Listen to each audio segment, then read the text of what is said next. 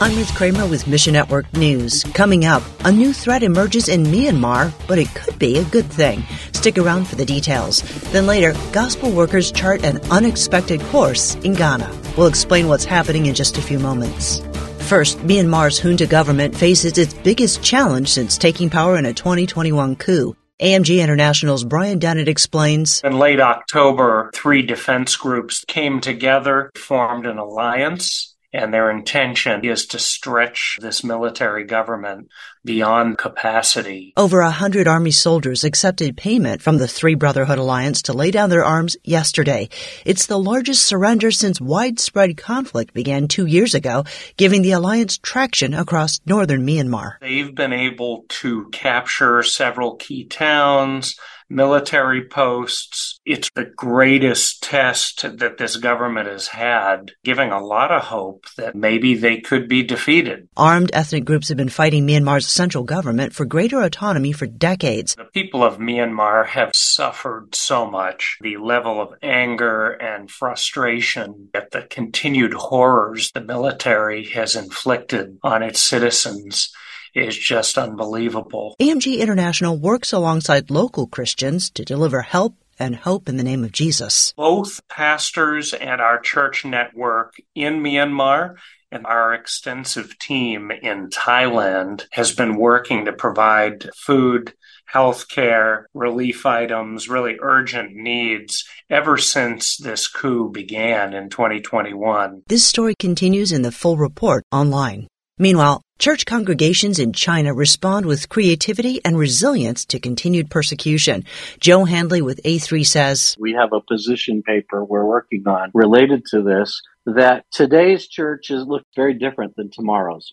So how can we equip leaders for the church of tomorrow? And that's exactly what the Chinese church has done. After their church was shut down, one congregation went to a large park dressed like ordinary citizens, but their headphones were tuned into their pastor's preaching. In a recent meeting at which Chinese leaders in A3 were present, this leader actually said, you know what? We're going to be okay. We're used to this.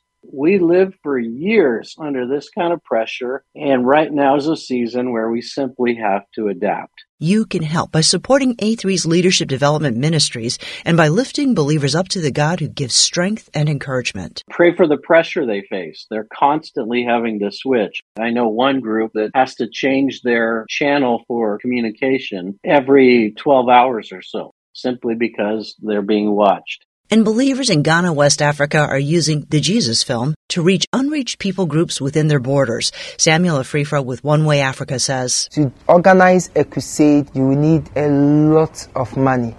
But with the Jesus film, with our backpack and our motors, we are able to get to a community and gather the people in no time to come and hear God's word. One Way Africa missionaries travel to some of the most remote parts of northern Ghana among people steeped in Muslim or animistic beliefs who still come to see the film. The best part is that they hear this message in their own language. So it attracts the old, the young, chiefs, unbelievers, imams. They all come in their numbers and they watch the Jesus film and after that we admonish and make altar calls. The Jesus film is shared all over the world, but in One Way Africa alone, God has used this evangelistic film to reach more than 380,000 people since 2017, with more than 43,000 responding in faith to Christ. Join One Way Africa in praying for God to raise up more missionary writers, plus the support they need for this critical outreach in Ghana, and pray for God's protection both spiritually and physically for these gospel workers. Mission Network News is service of One Way Ministries.